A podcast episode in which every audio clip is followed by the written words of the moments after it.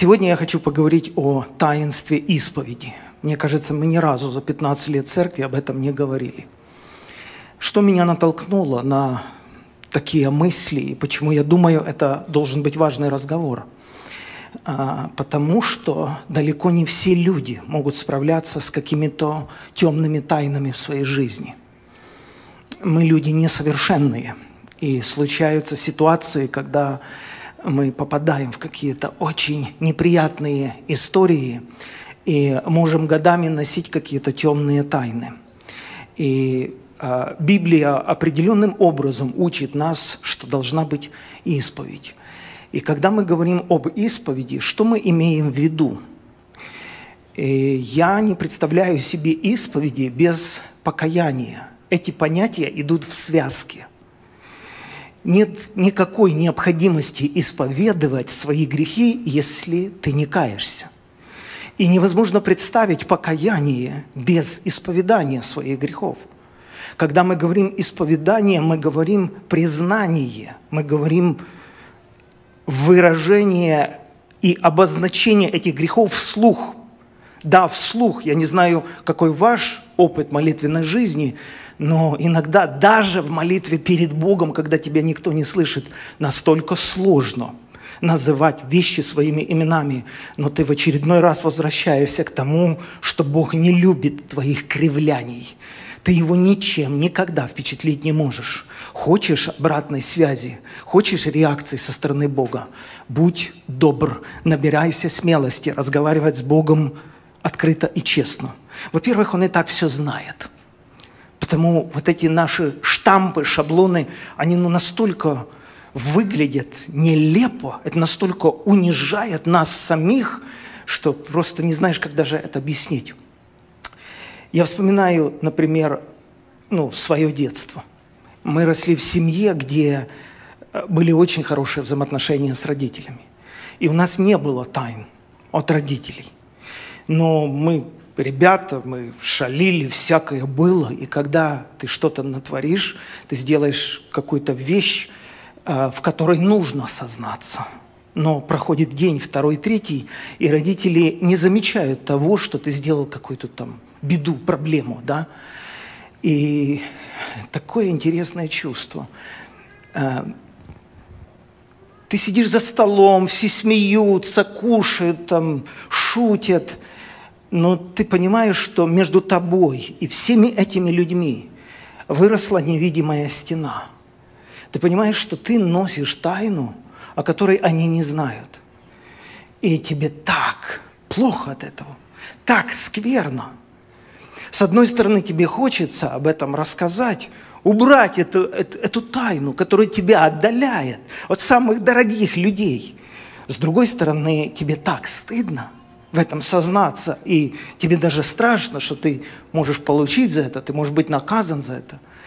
Я вспоминаю просто свои чувства, когда один день проходит, второй.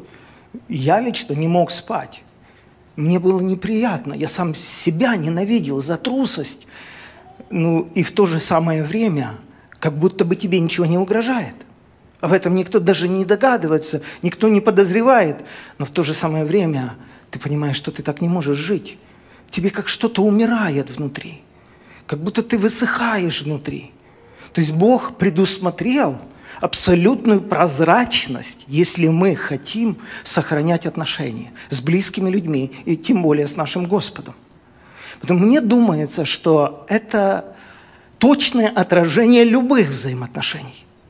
Когда мы говорим о взаимоотношениях с Богом, для меня это ну, настолько очевидно и настолько важно, чтобы не существовало никаких преград, никакой дистанции.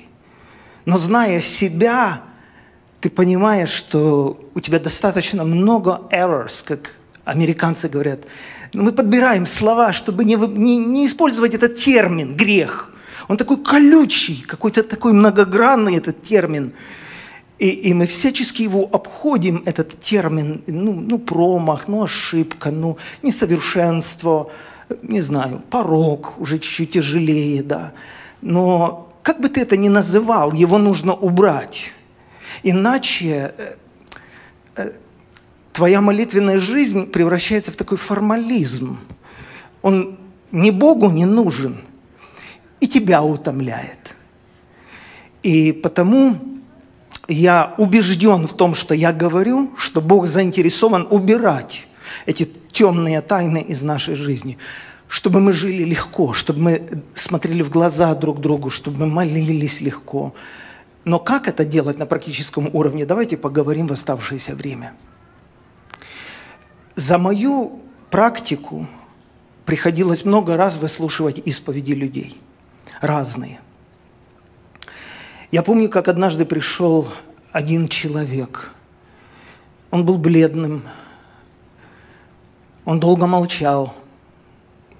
Он боролся. Он покрывался потом. Он плакал. Я сидел и ждал. И потом он сказал, я изменил жене. Это произошло вообще в другой стране. Его никто не поймал на этом. Ему не угрожало разоблачение. Он сам пришел. Ему было очень тяжело. Он понимал, что он Бога оскорбил. Он понимал, что он любимую женщину оскорбил. Если вам никто всерьез ни разу не исповедовался, вы даже себе не представляете, какой это тяжелый крест слушать чью-то исповедь. Может быть, со стороны кажется, что это какое-то любопытство, ты что-то узнаешь новое. Это ужасно тяжело. Знаете, почему это крест? Потому что до этого момента только он один носил эту тайну. А теперь и я об этом знаю. И что с этим делать, я не знаю. И мы молились с этим человеком. И я видел руку Божью на нем – я видел, что он искренне скорбел о том, какую рану он причинил Богу, которого он любит, и своей жене. И я видел, что Бог его освободил. Я видел, что действительно вот духовное действие это совершилось.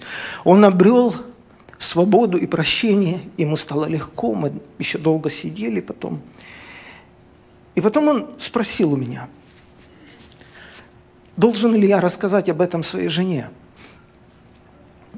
Я говорю, стандартного ответа на этот вопрос нет.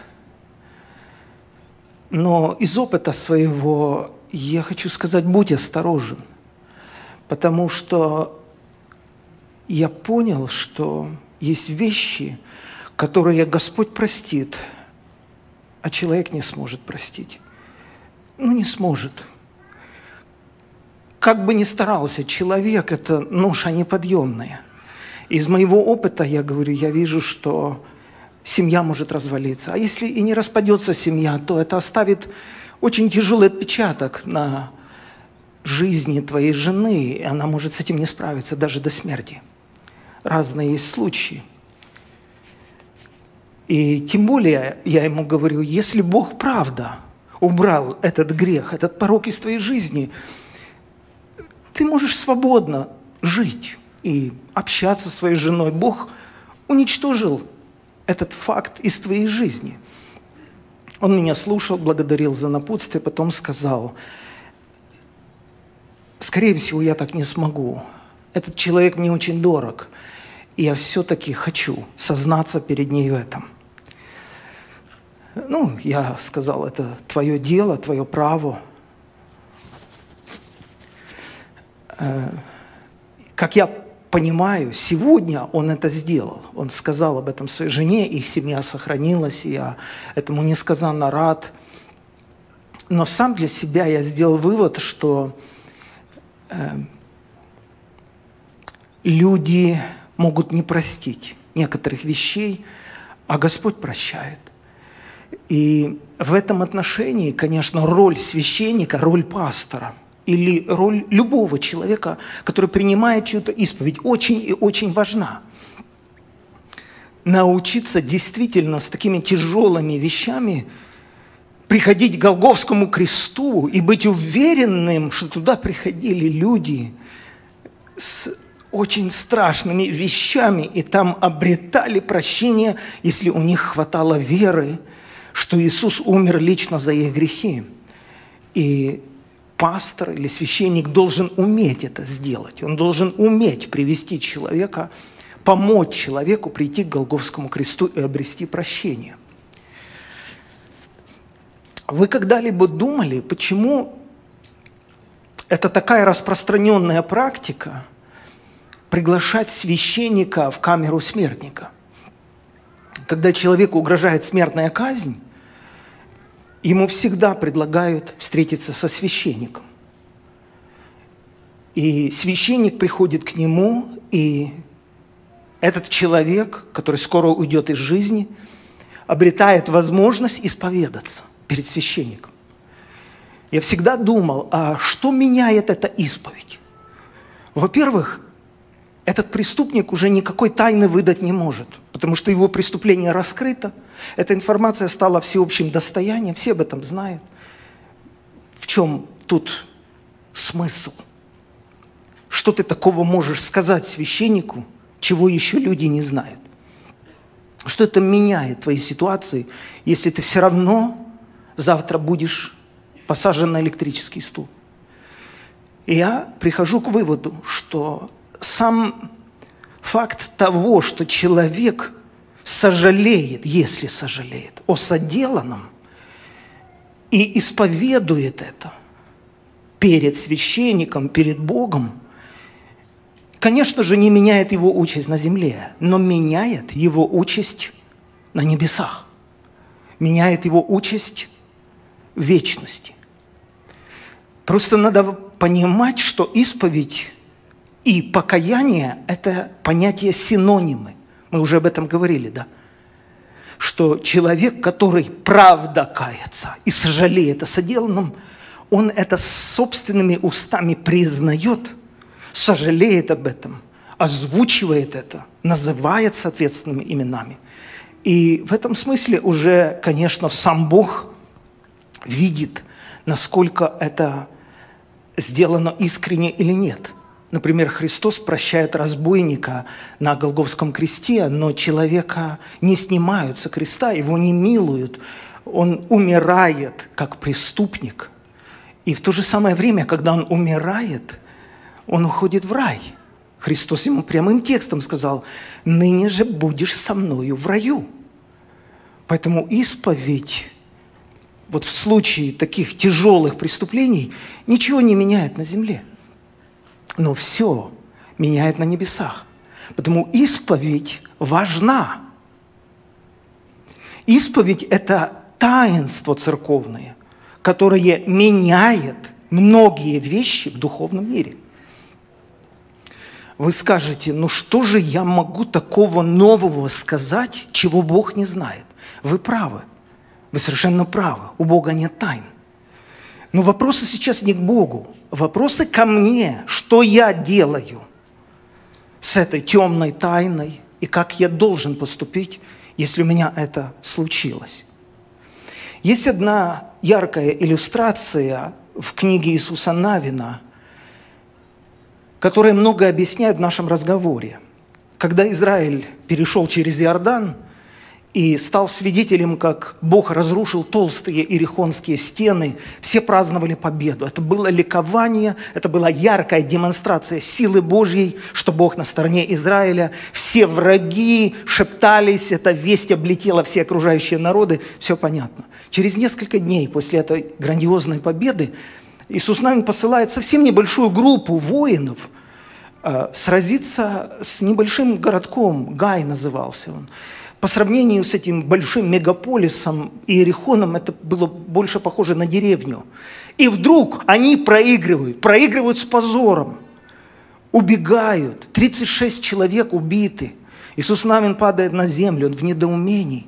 Он говорит, мы, мы растеряны, мы не умеем это объяснить. Что бы это значило?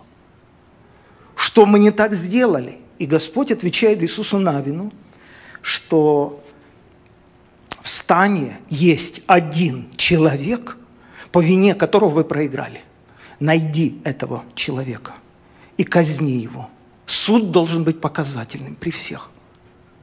Потому что из-за него вы проигрываете, потому что Он нарушил мои условия, он взял заклятое. Найди этого человека. А как ты его найдешь? Если никто его не знает, если этот человек носит в себе тайну и не собирается в ней сознаваться, потому что он боится, потому что он знает последствия. И вот здесь Бог запускает очень необычную процедуру обнаружения или выявления этого человека. Как известно, Израиль состоял из 12 колен, и Господь показательно на виду всего Израиля говорит, этот человек, по вине которого вы проиграли, из колена Иуды. И дальше тишина. Но этот человек себя не выдает. Потом Господь говорит, теперь давайте ваши родовые кланы.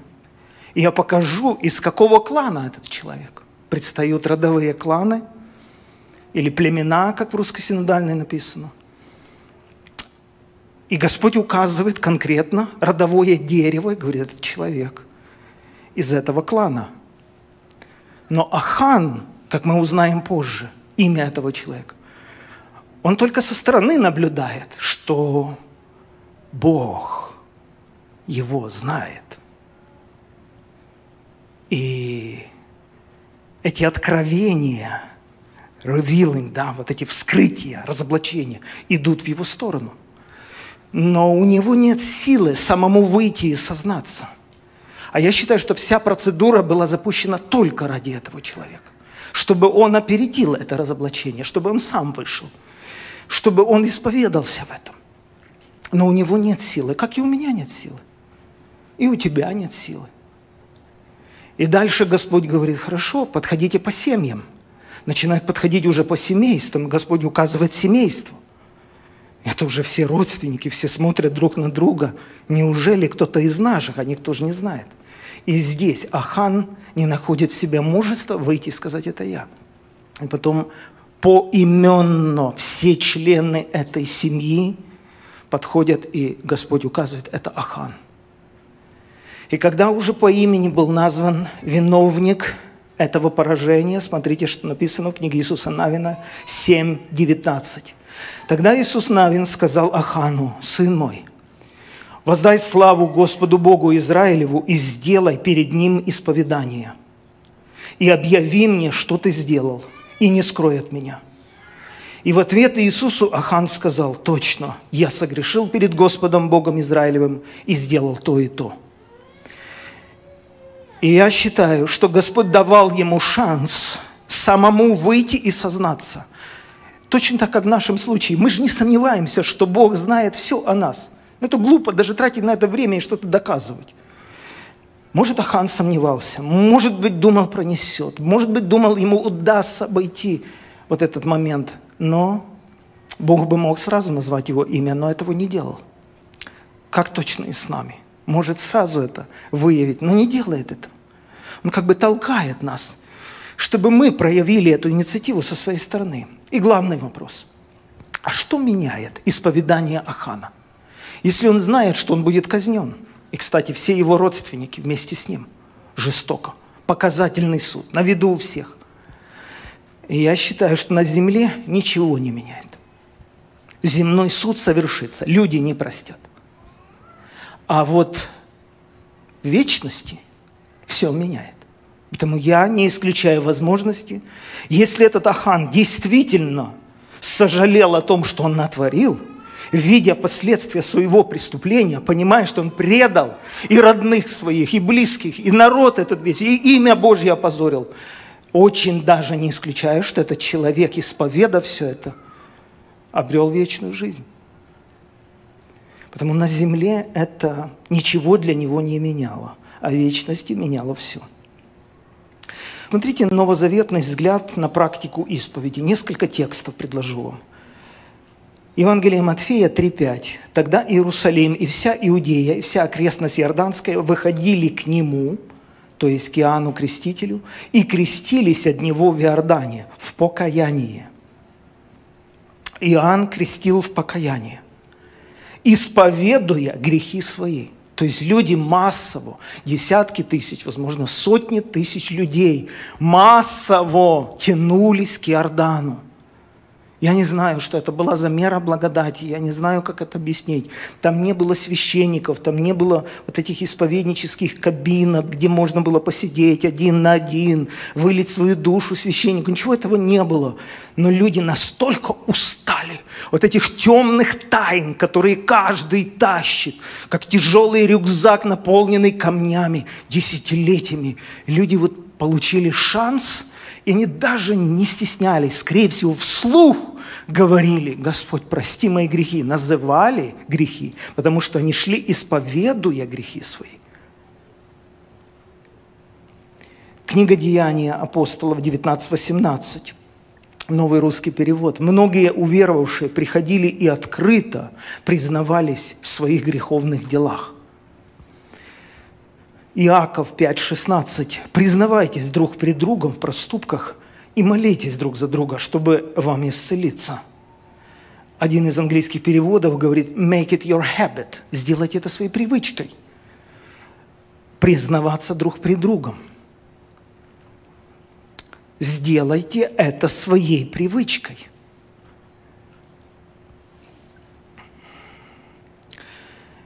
Я вам скажу за себя. Я это делаю. Уже не один год – я просто понял, что мир наш наполнен такими искушениями, которые находятся всего лишь на расстоянии нажатия нескольких клавиш в интернете. Я просто сидел, размышлял, думал сам о себе. Как я буду жить? Как я буду подниматься за кафедру? Как я буду смотреть в глаза своей дочери, сыну? вам, как я буду смотреть в линзу. Правда думал, это не опрометчивый шаг. Я просто понял, что я должен сделать себя человеком подотчетным.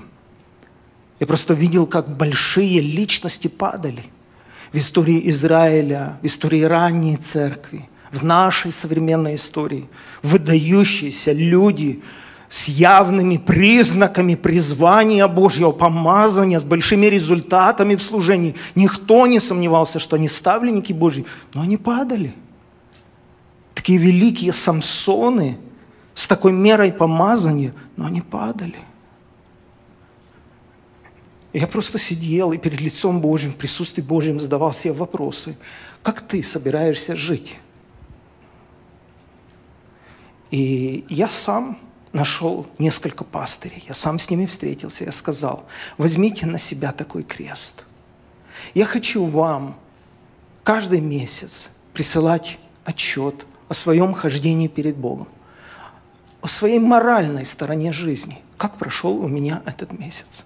Это нужно мне. Это мне нужно. Я понимаю, что для вас это крест. Вам это не нужно. Но, пожалуйста, снизойдите ко мне. Возьмите на себя такой крест – я им очень благодарен этим служителям. Я так делаю. И я просто вижу, что это помогает. Это решает многие вопросы в моей личной жизни. Да, это нелегко, да, это непросто. Да, я пообещал стопроцентную честность этим людям перед Богом. Здесь вообще нет смысла затевать всю эту процедуру и врать. В чем вообще тогда смысл? Конечно же, стопроцентная честность. Но я мог этого не делать, как и большинство людей этого не делают. То есть это мой сознательный, осмысленный выбор.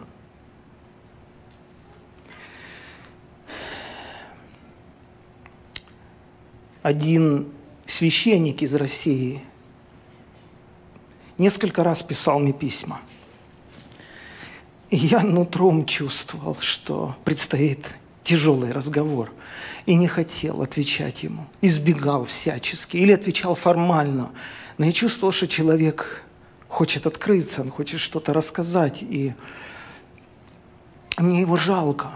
Потому что, скорее всего, он нашел в моем лице человека, которому можно осознаться. И, наконец, я ну, переломал себя, молясь о нем, и согласился. И он прислал мне свою исповедь. И знаете, это настолько тяжело, потому что раньше он знал только эту тайну, больше никто, а сейчас я ее знаю. Я целую неделю не мог ему отвечать. Я вам не обманываю, я каждый вечер, ложась засыпать, и думал, что ему скажу? Ну что я ему скажу? Человек серьезно запутался. И между тем этот человек хочет выбраться, иначе бы он не открывал таких позорных вещей. И это тяжело. Без Голговского креста здесь не обойтись. И формально здесь не обойдешься. Ты не можешь просто человеку сказать на основании текста из Евангелия, Кому простите грехи, тому простятся. На ком оставите, на том останутся. Ты не можешь так сказать. Потому что это только обрядовая сторона этой процедуры. А есть еще духовная сторона. А мне же очень важно, чтобы действительно действие духовное совершилось. Какой мне смысл обнадежить человека, лишь бы отпустить его, лишь бы как-то уйти, освободиться от этой ситуации? Оно же не решается. Мне же важно в духовном мире, чтобы это развязалось. Я же хорошо понимаю, что грехи прощает Господь, а не я. Но и между тем люди идут и сознаются. И даже сам Иоанн Креститель, он не всех людей принимал. Он был глубоко духовным человеком, он читал между строк, он говорит, ты, ты, вы идете не потому, что у вас есть печаль по Богу, вы просто боитесь будущего гнева Божьего. Но у вас нет достойного плода покаяния. Не принимаю вас. Go back. То есть Иоанн не просто совершал процедуру, обряд. Иоанн понимал, что есть таинство исповеди. Иоанн понимал, что без покаяния и исповеди нет прощения – потому он не всех принимал. Есть еще одна такая особенность, которую обязательно нужно иметь в виду, если мы храним какую-то темную тайну. Знаете, с чем связана эта особенность? Что грех имеет свойство обрастать новыми наслоениями, как снежный ком. Если человек не исповедает не откроет какой-то темной тайны из своей жизни, он серьезно рискует, что она будет набирать обороты. То есть здесь выход один из двух. Либо идти к свету, либо тебе тянет еще дальше во тьму. Проверено по жизни, можете не проверять. Когда Давид переспал с чужой женой, а Давид тогда был в зените славы, с него все пыль сдували, это был светоч Израиля – Конечно же, стыдно позвать пророка или священника и сказать, забрал чужую жену. Стыдно, потому Давид этого не сделал. Но через несколько недель после этого ему передали записку, и там было всего два слова. «Я беременна». И эта записка была от Версавии – я представляю метание этого Давида. Он был как зверь, который попал в капкан. Он пытался вырвать эту лапу, но он не мог. Вроде бы можно было бы как-то теперь все обойтись. Ну, случилось, да и случилось. Ну, а теперь что делать? У Версави растет живот, время работает против тебя. Что ты собираешься делать? А выход один из двух. Либо звать священника и сказать, все, сдаюсь, выкладываю все, выливаю все на чистоту а сил нет. Потому разум начинает просчитывать несколько ходов вперед. Что делать, что делать, что делать. Не получилось споить Урию, чтобы он побыл со своей женой. Даже все знают, Версавия давно не была со своим мужем. Он давно на войне, она вообще ни с кем не была. Вот с Давидом была. И Давид совершает очередное преступление. Он убивает мужа быстро – женится на Версавии, и никто ничего не заподозрил. Но на самом деле это, конечно, дорога в никуда. Это дорога в тупик. Потому я считаю, что Господь не издевался над Давидом в том, что Версавия забеременела от первой близости. Это тот же самый почерк, что и с Аханом. Это когда Господь делает такие обстоятельства, что Он тебя толкает. Делай что-то, делай что-то. Я же все равно все знаю. Все равно, что этого не спрячешь. Делай что-то.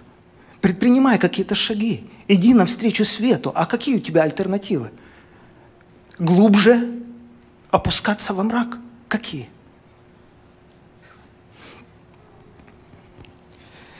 Книга притчи 28.13. «Скрывающий свои преступления не будет иметь успеха, а кто сознается и оставляет их, тот будет помилован».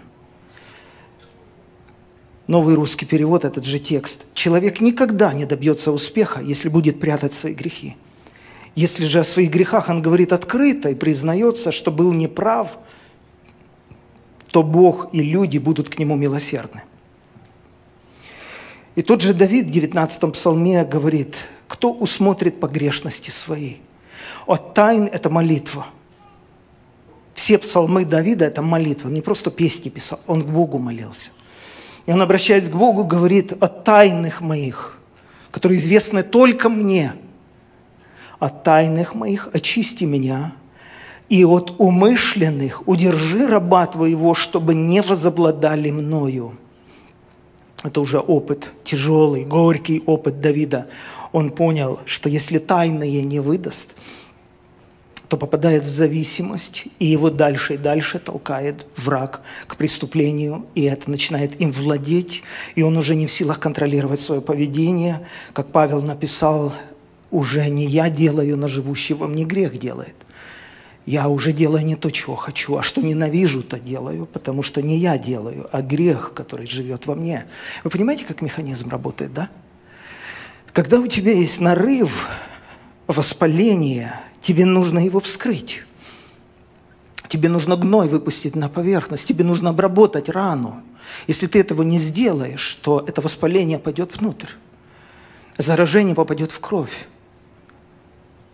То есть выход один из двух. И если оно попадает в кровь, тогда Христос о таких людях говорит, что из сердца своего они выносят убийство, зависть, алчность, жадность, злоречие, проклятие, безумство, Христос говорит. И это все оскверняет человека. То есть получается, что этот порог, если человек его не вынес на свет, он в нем настолько укореняется, что прорастает через человека поступками, действиями. И статус человека уже изменяется. Человек, совершивший убийство, становится убийцей, его статус изменяется. Просто в духовном мире, в общественном смысле статус человека изменяется. Если человек совершает воровство, он становится вором – если совершает прелюбодеяние, становится прелюбодеем, то есть его ДНК изменяется. Как с этого выбраться? Что с этим делать? Господь предлагает очень много текстов, чтобы мы помогали друг другу. Если ты можешь справиться сам, хорошо. Я за тебя очень рад. Но если ты не можешь, и ты давно носишь тайну, которая тебя угнетает, которая обрастает новыми и новыми наслоениями, и это перетекает в то, о чем сказал Давид, они уже обладают мною, эти пороки. И чтобы они не возобладали мною, чтобы я был чист от великого развращения, тогда уже человека несет, он уже вообще не контролирует, это уже происходит на виду у всех, но уже никто им помочь не может. Зачем? Люди дорогие, а зачем? Если это все можно решать вместе с Господом, благодаря друг другу, а зачем? Я закончу таким примером, который произошел несколько лет назад. Я как раз был в офисе, и э, кто-то поднял трубку, мои помощники, и оказалось, что звонила женщина из Европы – и она звонила прямо лежа на операционном столе. И ну, неожиданно. Я, конечно же, взял трубку, она просила поговорить со мной. И она мне сказала, Я упросила врача, перед тем, как мне дадут наркоз, поговорить с вами. Я сказала, что это очень важный звонок. Разрешите мне сделать этот звонок, потому что операция очень опасная, я могу не выжить. И она говорит, я должна вам исповедаться, потому что, возможно, я не приду в себя. Я сказал, конечно. И она рассказала историю своей молодости, хотя ей было за 60.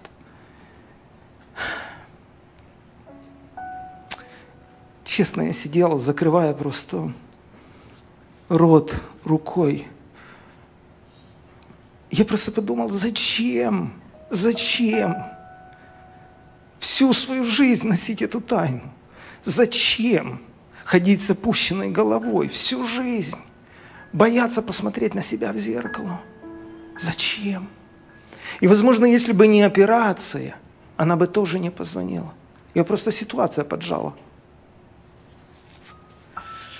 Я хочу сказать, а зачем носить то, что тебя мучает, угнетает, если это можно развязать?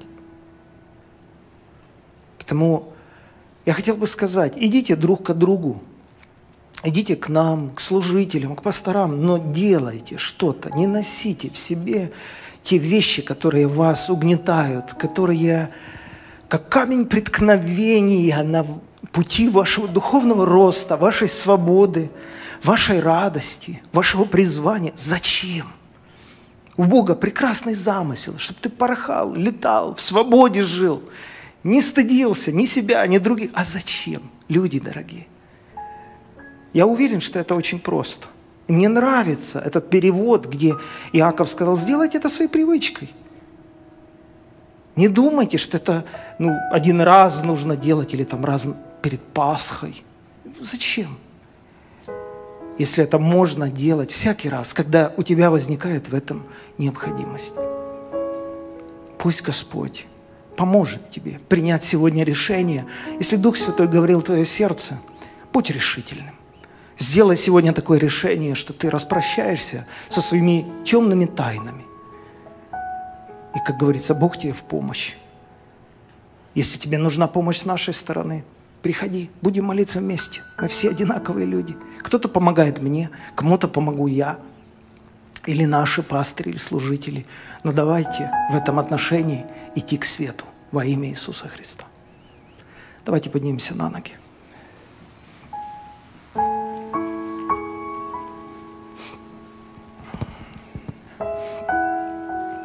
Господь, я очень Тебе благодарен за то, что Ты реально решаешь вопросы души, за то, что это не пустая философия и не очередная религия – что это правда, свобода во Христе Иисусе, что это правда прощения, которое мы обретаем у подножия креста Голговского. Я благодарю Тебя, что миллионы и миллиарды людей приходили к этому кресту, и никто из них не был разочарован, и никого от этого креста не прогнали – Господь, я благодарю Тебя, что любые наши пороки, любые темные тайны мы можем Тебе открыть. И Ты учишь нас, чтобы мы помогали друг другу в этом отношении, чтобы мы помогали преодолеть это. Господь, я благословляю тех, кому нужна помощь, и тех, к кому придут за помощью. Благослови нас помогать друг другу, укреплять в вере – Благослови мужчин, благослови женщин, благослови детей, благослови нас, Господь, преодолевать эти все искушения на жизненном пути во имя Иисуса. Я прошу Тебя, Святой Дух, захвати наши сердца. И пока мы здесь находимся в Твоем присутствии, мы переживаем Твою близость, я молюсь о мужестве и решительности, чтобы отдельные люди сегодня дали обещание себе. Я обязательно решу эти вопросы. Я обязательно развяжу эти узлы ради Господа Иисуса Христа. Я не буду ходить с опущенной головой. Я буду радоваться жизни. Я буду ходить в свободе. Я благословляю Церковь Твою, всех верующих в Тебя людей. Иисус, и я Благодарю Тебя, что я могу наслаждаться общением с Тобой, что между нами нет стены, которая отдаляет меня от Тебя. Я благодарю Тебя за радость общения. Благословляю каждого во имя Твое для славы Твоей и спасения. Благодать Господа нашего Иисуса Христа и любовь Бога Отца и общение Святого Духа со всеми нами. Аминь. Слава Господу. Друзья, всех приветствую. Вы знаете, что у нас функционирует онлайн-платформа, которая называется forspirit.org, где можно проходить отдельные курсы. Сегодня я хочу сказать о том, что открыт набор на вот этот уникальный курс по книге «Послание к евреям». Он называется «Теория противопоставления». Конечно, вы можете сами его пройти, но также вы можете пройти его в группе поторопитесь, запишите в эту группу, но я хочу сразу же всех предупредить, что это сложный курс. Это для тех людей, которые любят основательно, глубоко изучать сложные темы в Библии. О чем этот курс? Прежде всего, это связано с противопоставлением.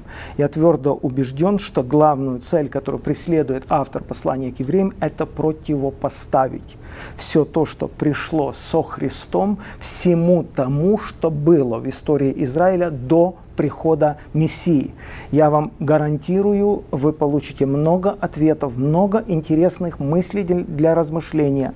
Поэтому, если вам эта тема интересна, пожалуйста, записывайтесь. Мы здесь рассматриваем субботний день, если вас эти вопросы интересуют. Мы здесь рассматриваем разницу между первосвященством в лице Аарона и Мелхиседека. Мы здесь говорим о воплощении Христа в мир, о его существовании в веках до того, как мир был сотворен. Поэтому если вас интересуют вопросы триединства, единобожия, воплощения Христа в мир и много-много других вопросов, пожалуйста, записывайтесь уже сейчас на этот курс. Приглашаем вас пройти онлайн-обучение вместе с другими студентами на платформе forspirit.org. Набор в группу уже открыт. Не пропустите этой возможности.